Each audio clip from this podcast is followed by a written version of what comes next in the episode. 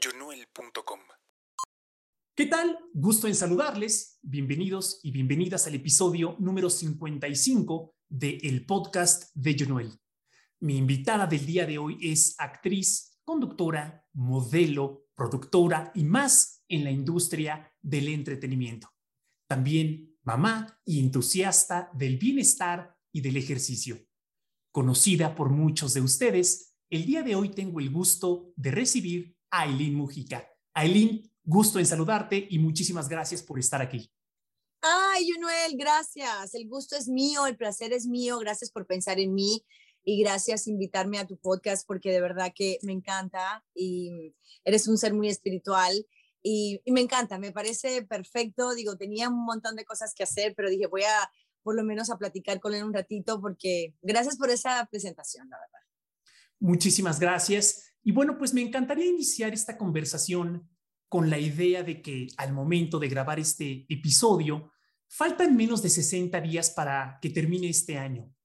Aileen, ¿cuál dirías que es uno de los más grandes aprendizajes que te ha dado el 2021? Uf, que la vida es muy bonita, Junuel. Te lo puedo resumir así con esa frase porque íbamos demasiado rápido, íbamos de una manera inconsciente, sin conciencia, íbamos sin detenernos a ver el azul del cielo o el verde del pasto o a valorar lo que es la verdadera eh, familia, los verdaderos amigos, de que la vida es muy corta y que esto no es para siempre, de que estamos aquí viviendo este capítulo eh, y que se va a acabar en algún momento. Y, eso me hizo valorar más la vida, valorar más la familia, valorar, valorar más esos momentos que, que pasaban y pasaban desapercibidos o inadvertidos. Eh, y me ha hecho como agarrar otro ritmo de vida, o sea, me levanto, lo primero que hago es agradecer que estoy viva, le dedico más tiempo a la familia, eh, a la familia que no es tan cercana, porque yo siempre he estado pegada a mis hijos y mi madre y mi padre no viven conmigo, eh, pero de, esas cosas que te dan por llamarlos diario, por decirles que los amas. Y, he aprendido también a, primero a detener la velocidad con la que estaba viviendo y la otra es a mantener y a estar más en silencio para aprender a conocerme más. Porque nos las pasamos todo el tiempo después que nos dieron este maravilloso instrumento que es la voz para comunicarnos eh, de una manera que era bla, bla, bla, bla, bla, bla, bla, bla, y no te detienes. Hay gente que no para de hablar, hay gente que, que les cuesta trabajo estar con ellos y dicen, estoy aburrida, no quiero estar solo, ¿no? Y esa capacidad de poder entender que vinimos solos al mundo y que ese espacio que es importante regalarnos para escuchar nuestros pensamientos, que es estar solo, no la soledad, sino estar solos en momentos es importante. Y eso lo aprendí con esta desgracia que nos pasó a nivel humanidad, de este virus que vino a transformarnos tantas cosas y algo mal estamos, estábamos haciendo. Tenemos que, que tener conciencia de qué es lo que nos querían decir, de qué es lo que teníamos que aprender. Desde el punto de vista mental, emocional y físico, ¿te preparas de alguna manera o tienes algún ritual o tradición para despedir el año que se va y recibir el que está por llegar?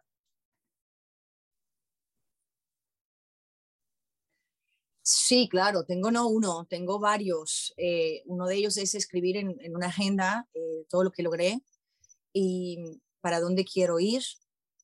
Las metas, obviamente, hay, que visualizarlas, pero también hay que manifestarlas y hay que accionar para que se cumplan. No puedes sentarte a esperar a que suceda. Y hago como un plan de lo que quiero hacer el próximo año, de las cosas que no quiero repetir, eh, de las cosas que me quiero quitar, de todas esas cosas tóxicas, hablando en sentido general, que ya no quiero repetir, ni los errores que quiero repetir. Entonces pongo en una, en una hoja, esto no, esto no, esto no, lo tacho y voy a lo positivo, a lo que quiero y a, escribir mis metas, porque yo creo que es importante escribir las metas para que tú las tengas claras y las estés viendo y les vas poniendo tache, tache, tache cuando las vayas cumpliendo. Muchas veces... Em, las historias de las personas que salen de su país para construir sus sueños y crear mejores oportunidades para ellas, para su vida, son historias que vienen acompañadas de retos y de momentos difíciles. ¿Cómo fue este proceso para ti y cómo cambió tu mentalidad y manera de ver la vida luego de haber transitado este proyecto y este paso en tu vida? Bueno, no, a los 19 años uno no mide consecuencias y uno quiere ir por ahí, lo que se te mete entre cejas y cejas, al menos en mi caso, era como que no, no medías miedos, no, no existe miedo. El miedo es el único, la única emoción que te paraliza, la única emoción que, te que, que, no te deja avanzar, la única emoción que no te deja tomar las decisiones que tú quieres en la vida. Miedo, miedo, miedo, no. Entonces a los 19 años yo salí de Cuba sin miedo. Había estado antes en, Rusia, que en aquel momento se llamaba la Unión Soviética. Entonces yo lo que quería era comerme el mundo. Yo siempre fui una niña muy independiente, a pesar de que fui una niña consentida por mis abuelos, mi mamá, mi papá, era una niña muy consentida porque era única hija, hasta que después cuando crecí tuve a mis hermanos divinos, pero después de 18 años. Y, mm, y, yo lo único que quería era comerme el mundo y triunfar. Entonces cuando llegué a México, para mí no había no. Los no ya los tenía, yo iba por sí. Y por eso fue que, que, Florinda Mesa yo creo que me lo lió, me lo descubrió el día que yo estaba entregando una carta a Fernanda Villeli, una escritora de Televisa, y en ese momento pasaba Florinda Mesa por ahí, por, por la oficina de la, de la, escritora, que ya no está aquí con nosotros, em, y me dice, tú eres actriz, te quiero hacer un casting para mi novela. Esa novela era La Dueña del 94, no la que hicieron después, en, más adelante. Y, y por alguna razón estuve ahí, ya luego sucedieron cosas que lo cuento rapidito porque, bueno, me he pasado toda mi vida contando esta historia. Eh, no tenía un galán para la novela Florinda Mesa y yo le presenté a Francisco Gatorno y ya, bueno, los dos íbamos a ser los protagonistas y de pronto el señor Azcárraga dijo, no, pues no pueden ser dos extranjeros protagonistas, tienes que decidir o ella o él. Entonces, definitivamente, como no tenía galán, decidió a Francisco Gatorno. Y en ese momento, pues a mí Florinda me da el personaje de Fabiola, que fue mis inicios en México, en Televisa, que tenía unos lentes así que no tenían vidrio y tenía dos colitas al lado de Angélica Rivera.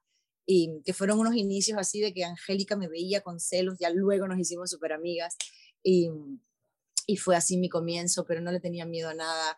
Eh, empecé a hacer, antes de llegar a Televisa hice muchos casting, casting que iba, casting que me quedaba, para que tú veas lo importante que es tener la intención elevada y una actitud de ganadora de decir, este casting es mío, porque, por el hambre, porque lo necesitaba, porque quería comer.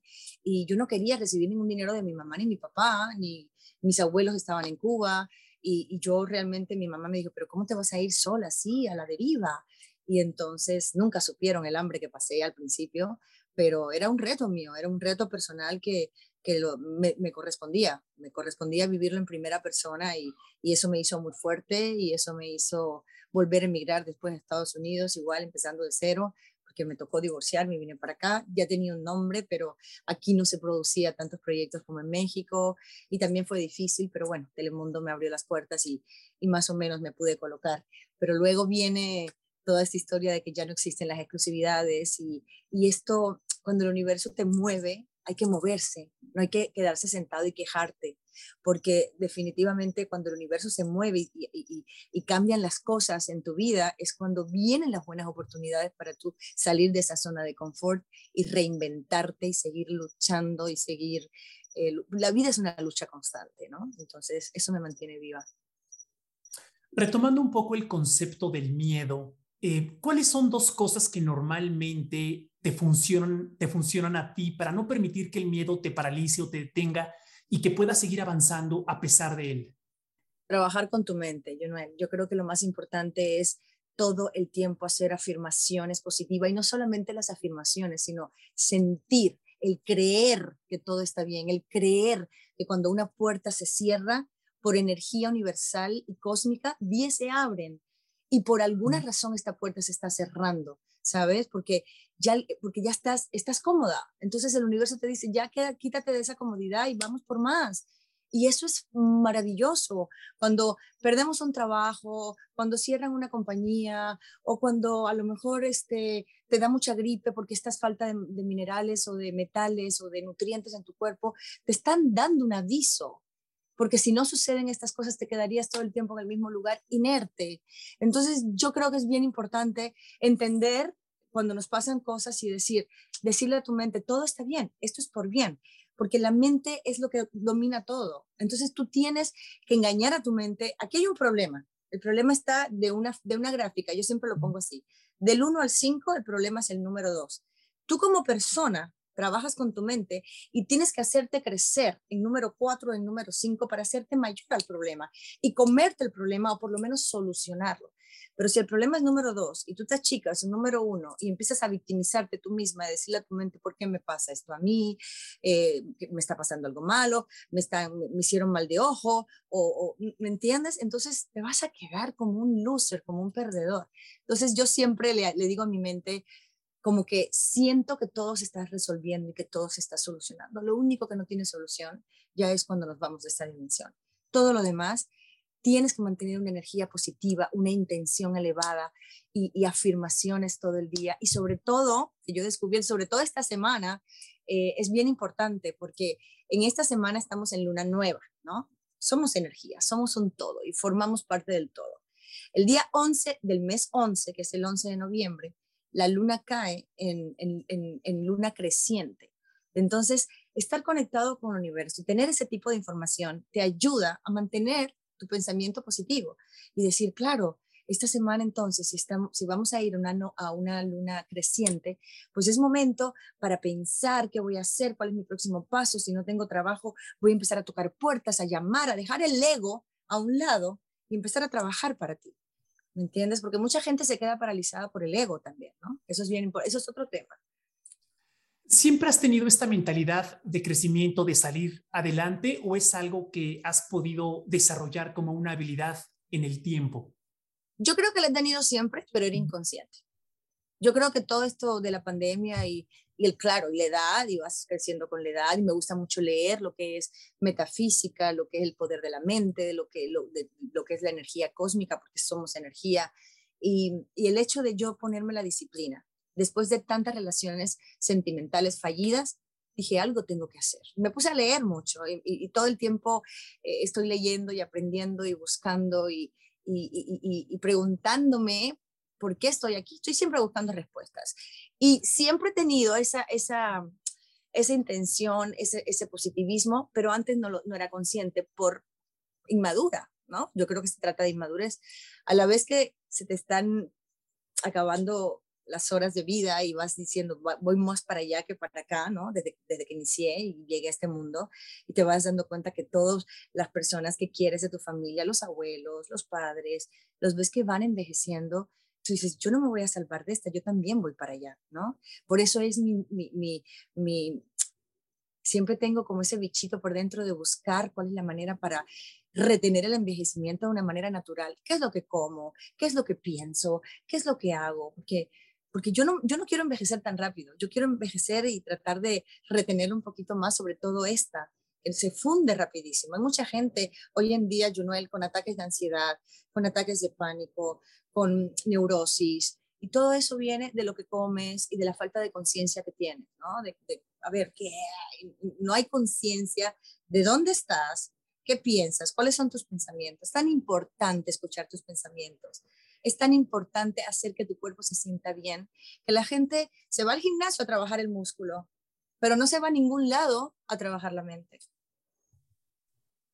Ahorita que platicábamos sobre salir de nuestra zona de confort, del cambio que es inevitable, ¿cuál dirías que es la importancia de buscar nuevos retos en nuestra vida, en nuestra carrera, de salir de lo cómodo? Pues es que la zona de confort te, estanca, te quedas ahí cómoda eh, y te estancas. Yo cuando tenía una exclusividad, primero en Televista, luego en TV Azteca, luego en Telemundo, pues me quedaba ahí esperando que me llegara el próximo proyecto y no haces nada más por ti no haces nada más por, por crecer como profesional o como persona. Entonces, eh, la zona de confort lo que hace es, yo creo que Einstein lo dijo una vez, ¿no? Eh, eh, dijo precisamente que cuando se planta la semilla de la inconformidad, te ayuda a ir por más. como estás incómodo, te, te fuerza a ir a buscar algo más, a un crecimiento, a, a, no quedarte inmóvil, ¿no? Entonces, es importante, es importante cada vez que te pase algo, que te, sana, te saca de tu zona de confort, la gente lo que hace es victimizarse o compadecerse de sí misma. Y eso es lo peor que puedes hacer. Lo que tienes que hacer, aunque parezca una locura, decir gracias, por algo me está pasando. Me está pasando a mí en este momento. Me está pasando ahorita porque yo entré a un proyecto donde llevaba ocho años el show y, y, todo, todo el mundo me decía, ay, pero qué rico, porque esto es una estabilidad que tienes y esto va a durar mucho tiempo. Y en diciembre se acaba, se acaba. Yo nada más llevo un año y se acaba no porque le vaya mal al show, al show le va, le, va mejor que nunca, pero simplemente se acabó ese ciclo del show. Y yo en este momento estoy viendo qué voy a hacer. Al principio me puse triste, pero después dije, no, ¿cómo? ¿Por qué me voy a poner triste? Si ahora viene otra vez a retomar mi carrera como actriz, a retomar mi carrera como conductora, y, viene otra aventura, viene, me, bajé de un tren y me subo a otro, y, va a ser igual de maravilloso si tú lo quieres que sea así. Qué valioso, Aileen, es tener esa mentalidad de reconocer y de aceptar cuando es momento de cambiar de página, cuando es momento de cerrar un ciclo, porque es una mentalidad en donde uno ve nuevas oportunidades de hacer nuevas cosas en lugar de estacionarnos y lamentarnos de algo que se ha terminado, más bien agradecer que tuvimos la oportunidad de participar en tal o cual proyecto y la vida sigue. Así es, la vida sigue y tú tienes que seguir con la vida y yo creo que deberíamos imitar al agua, ¿no? El agua cuando agarre una forma se adapta a la forma que venga, ¿no? Lo vemos en los ríos, lo vemos en, el, cuando sirves un vaso de agua, ¿no? el agua agarra la forma de lo que le das. El universo te pone las cosas aquí, tú decides, acomódate y empieza a buscar lo que tú quieres, qué es lo que te apasiona. A lo mejor estás en un trabajo porque te sientes cómoda, porque tienes una estabilidad económica, pero no eres feliz. Y entonces se trata de buscar las dos estar feliz y tener una solvencia económica que te resuelva todos los problemas. Pero la verdadera felicidad es decir, tengo el dinero suficiente para agarrar un tren, un autobús o, una bicicleta para, para disfrutar las cosas simples de la vida. Y eso es lo que te da la felicidad. Entonces, el dinero es importante, pero también es importante cómo estás tú equilibrado.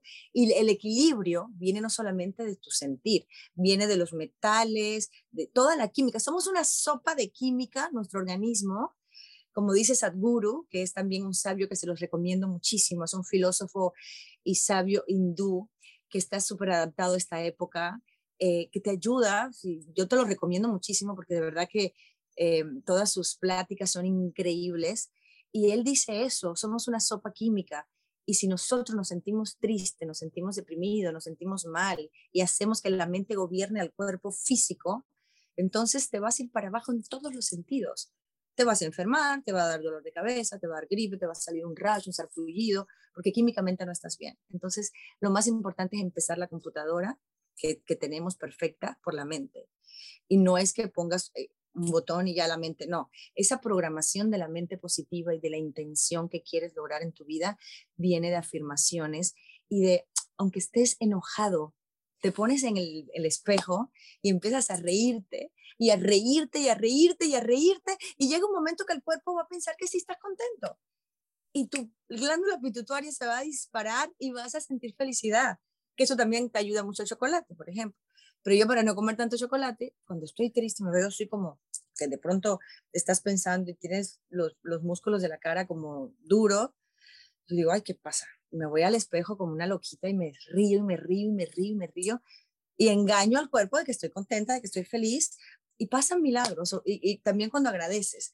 Me la paso agradeciendo, todo el tiempo agradeciendo, agradeciendo lo que tengo, que estoy viva. De verdad, pasan milagros, te los recomiendo y se los garantizo porque yo estoy en este proceso ahorita. Que, que nos comentabas sobre el ego, eh, ¿cuándo fue la última vez que recuerdas que el ego estuvo a punto de ponerse al volante de alguna situación que estuvieras viviendo y qué fue lo que hiciste para administrar ese ego y que y pues que no se convirtiera en algo que jugara en contra de tus propios intereses en ese momento. Ok, qué buena pregunta. Cuando me dijeron que se acabaron las exclusividades, yo viví como con una estabilidad económica durante 15, 16, 17 años en diferentes compañías en las que estuve y siempre me contrataban de exclusiva. ¿no? Se me pagaban al mes una cantidad y cada vez era más y más y más por la trayectoria y por tal. En el momento que ya yo no estuve más cómoda eh, y que ya yo dije, cuando me dicen que se acaban las exclusividades, de hecho no me la quitaron a mí, empezaron a quitarlas por todos lados, pero cerraron todos los contratos exclusivos de una compañía y yo me senté aquí en este patio de mi casa, que es tu casa, y mi madre estaba aquí conmigo le digo, ¿y ahora qué voy a hacer? Si yo lo único que sé es hacer esto, ¿no? Esto es lo único que yo sé hacer, actuar, conducir, bailar, estar arriba de un escenario. ¿Qué voy a hacer? Yo que tenía esa estabilidad. Bueno, pues ese revolcón. Eh, yo nunca fui una mujer muy egocéntrica. Yo siempre creo que lo heredé de mis padres, de mi familia, de mi educación. Nunca he sido muy altanera ni muy prepotente. Digo, perdóname que te hable en primera persona, pero tengo que ser honesta con, con lo que soy, porque yo soy la persona que más me conozco. Y eso me ayudó mucho a que no me daba miedo, me daba pánico levantar un teléfono y pedir, y pedir chamba. Pánico. Y yo, ¿cómo? Ay, mujer que va a pedir chamba. Hasta que dije, ¿por qué no?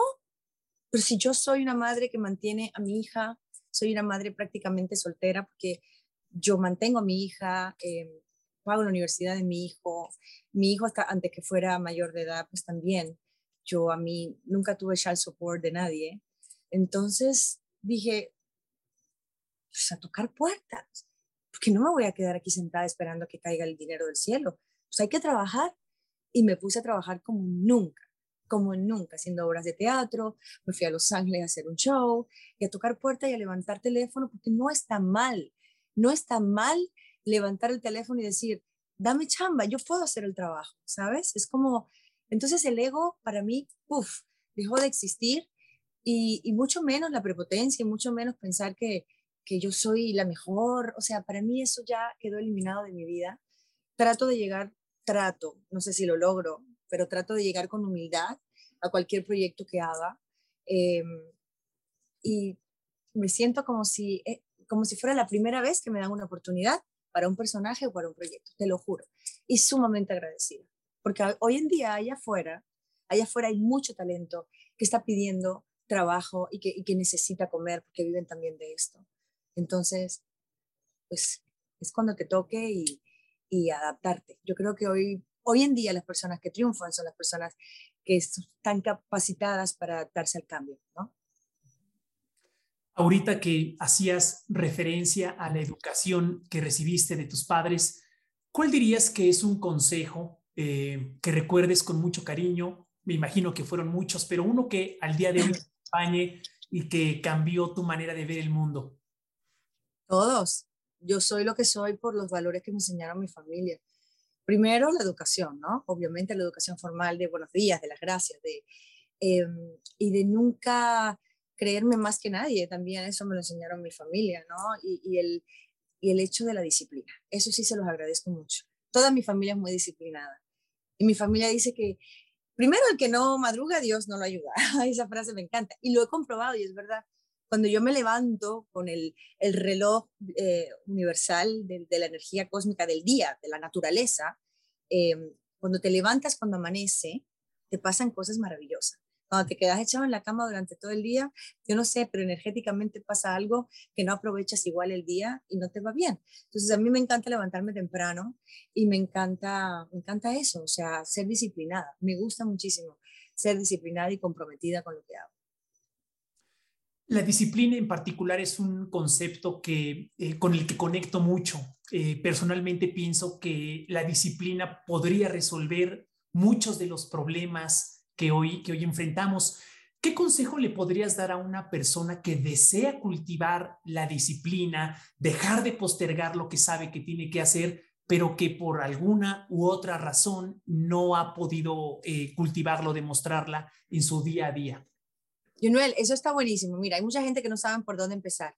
Yo les recomiendo mucho que hagan como un plan de 28 días, que durante 28 días en una agenda anoten a qué hora se tienen que levantar, pero eso es una meta que tienen que cumplir. ¿A qué hora te vas a levantar? Voy a ir al gimnasio, voy a comer sano por 28 días, pruébalo por 28 días. Voy a comer en la mañana tal, tal, tal, tal, voy a quitar los carbohidratos si quiero bajar la panza, este, voy a quitar las grasas si quiero bajar el nivel del colesterol malo. Eh, quiero tener una piel más bonita, durante 28 días las personas que fuman, deja de fumar por 28 días para que veas también cómo vas a sentirte mejor.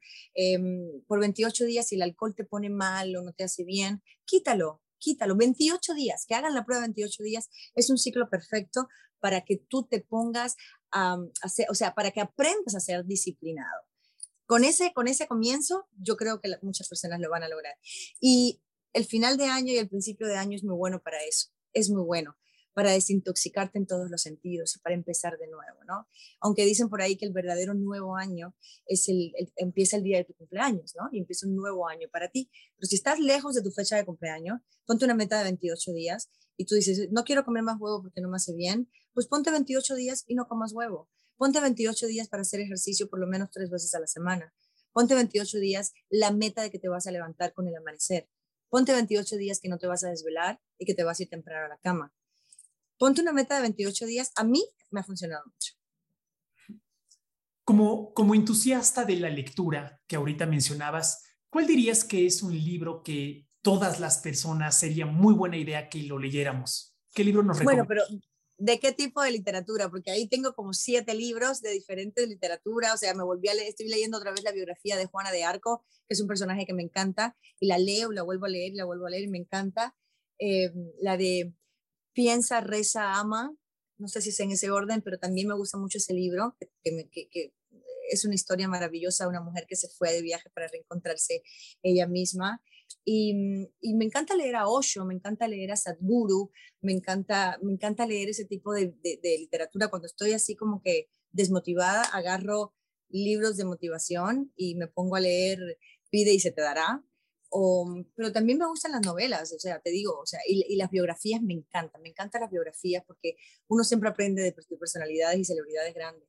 Y ahorita justo me estoy leyendo la biografía de John de, de eh, Juana de Arco y la mujer era, todo el mundo la tiraba de loca, pero era, una, era brillante, ¿no? Ella creía en su intuición y supongamos que a lo mejor no, no estaba en sus cinco sentidos, pero era tanta la convicción de sus intuiciones y de, todo lo que veía y decía que predecía y ella se lo creía y quizás por eso pasaban las cosas, porque tú crees lo que creas, ¿no? O creas lo que crees más bien.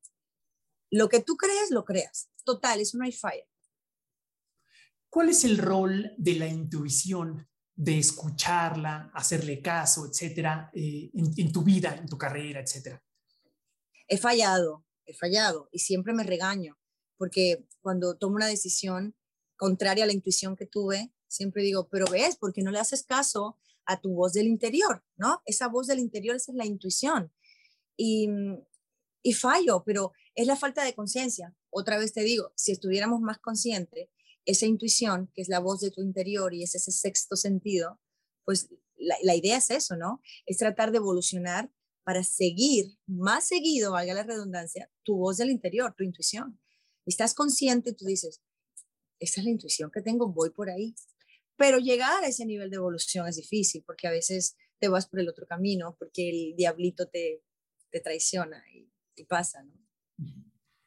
¿Qué es algo, Aileen, que te falta por realizar en tu carrera profesional? Eh, algo que si no realizas es muy probable que te arrepientas por no haberlo hecho.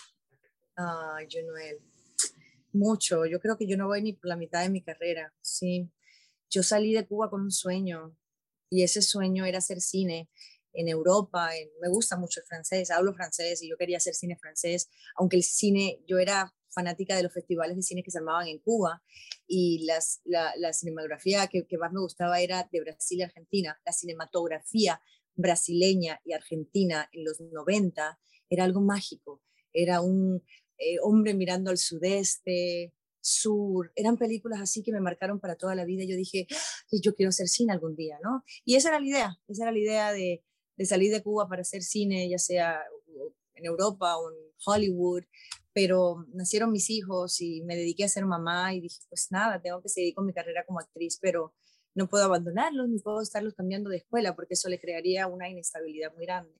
No me arrepiento, pero sí, es una añoranza que tengo que mientras esté viva yo creo que lo puedo lo puedo cumplir, ¿no? Excelente. Muy bien, pues así es como comenzamos a entrar en la recta final de esta conversación. Eh, si me lo permites, tres preguntas más, muy, muy rápidas. Eh, pensando en Cuba, ¿quién dirías que es un cubano o cubana que consideras que el mundo deberíamos de conocer por su talento, vocación, calidad en su trabajo, etcétera?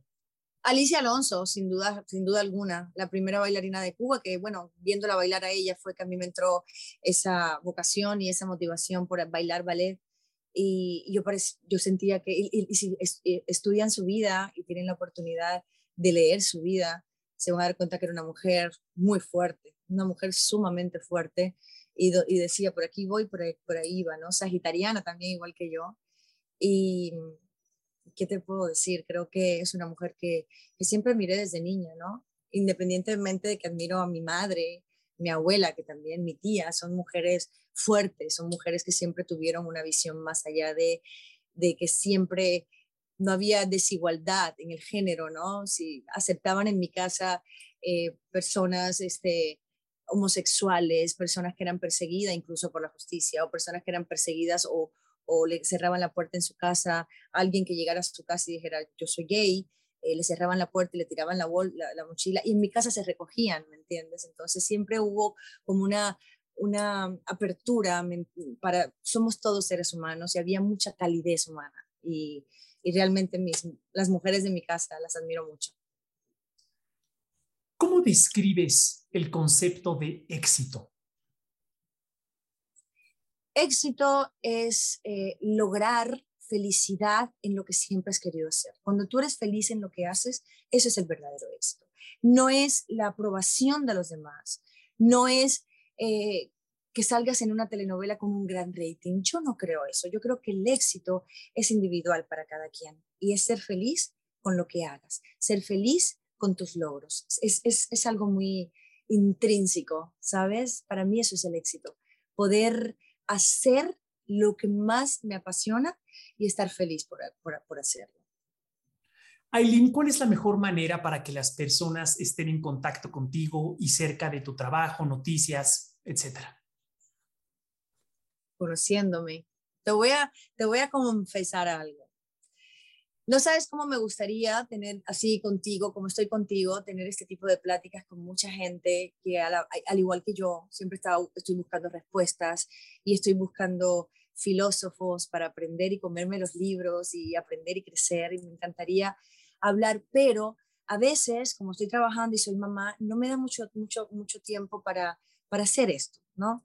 Entonces, pero bueno, definitivamente hoy las plataformas digitales son una gran ayuda para estar en contacto y, yo pues los invito a que me sigan en mi página de Instagram, que es arroba y también estoy en Facebook.